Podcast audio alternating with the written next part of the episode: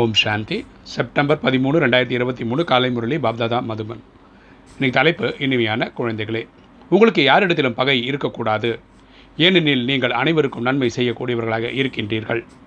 பகைத்துக் கொள்பவர்களை அரை வேக்காடு பிராமணர்கள் என்று கூறலாம். அப்பா சொல்கிற இனிமையான குழந்தைகளை நம்ம யாரிடத்திலும் பகை வைத்துக் கொள்ளக்கூடாது. நம்ம தேவதையாக போகிறவங்க தேவதைகனா தெய்வீக குணம் உள்ள மனிதர்கள். தெய்வீக குணம் உள்ள மனிதர்கள் வந்து எல்லாருக்கும் மேலே அன்பு தான் பாராட்டுவாங்களே தவிர பகைமை பாராட்ட மாட்டாங்க. ஸோ பகைத்து கொள்பவர்களை இங்கே பிராமணர்களை பிராமணர்கள்லாம் இந்த ஏழு நாள் கோர்ஸ் முடித்தவங்க அஞ்சு விகாரங்களை ஜெயிக்கிறேன்னு சொல்கிறவங்க அப்படி பிராமணர்கள் ஆனவங்களும் கூட யார் மேலே பகை வச்சுக்கிட்டாங்கன்னா அவங்க அரை வேக்காடு. அதாவது முழுமையான பிராமணன் கிடையாது அப்படின்னு பாபா சொல்கிறார் இன்றைக்கி கேள்வி. எந்த நினைவானது புத்தியில் சதா இருந்தால் பயமற்றவர்களாக ஆகிவிடுவீர்கள்? எந்த நினைவானது புத்தியில் சதா இருந்தால் பயமற்றவர்களாக ஆகிவிடுவீர்கள்? பதில் நாம் சத்திய கண்டத்திற்கு எஜமான் தேவி தேவதைகளாக ஆகி கொண்டிருக்கிறோம் என்ற நினைவு சதா இருக்க வேண்டும். நமக்கு என்ன நினைவு இருக்கணும்னா நம்ம சத்தியுகத்திலையும் திரேதாயுகத்திலும் தேவி தேவதைகளாக வரப்போகிறவங்க எஜமானனா வரப்போகிறவங்க சரீரத்தை யாராவது அடித்தாலும் ஆத்மாவை யாரும் அடிக்க முடியாது. ஸோ அடி விடுறதுனா உடலுக்கு தான் விழ முடியுமே தவிர ஆத்மாவை எரிக்க முடியாது அழிக்க முடியாது ஒன்றுமே பண்ண முடியாது. அடி சரீரத்துக்கு தான் விழுகின்றது. அடி விழுந்தாலும் உடலுக்கு தான் விழுது.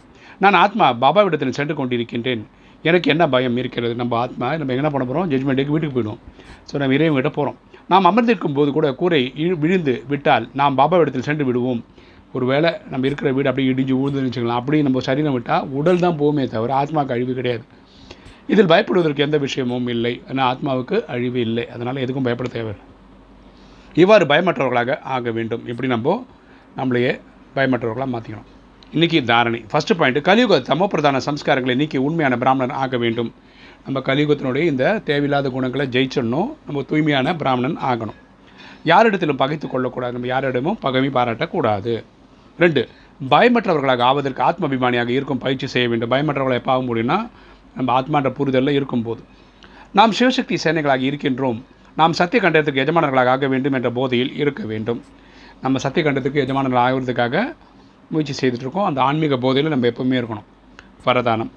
கலியுக வாயுமண்டலத்தில் இருந்தாலும் அதன் அதிர்வலைகளில் இருந்து பாதுகாப்பாக இருக்கக்கூடிய சுயராஜ்ய அதிகாரி ஆகுக.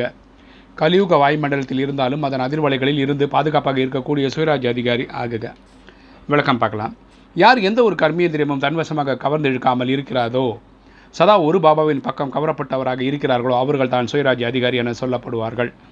யார் சுயராஜ்ய அதிகாரின்னு சொல்லலான்னா அவங்களோட கர்மேந்திரங்கள் தன்வசம் அதாவது மனம் போன போக்கில் போகாமல் மண்மத் படி போகாமல் ஸ்ரீமத் படி போகிறது ஸோ எண் கண் மூக்கு வாய் காது ஸ்கின் எல்லாம் சொல்கிறோம் இல்லையா? இது வந்து ஆத்மா சொல்கிறபடி கேட்கணும். அவங்க தான் சுயராஜ்ய அதிகாரி.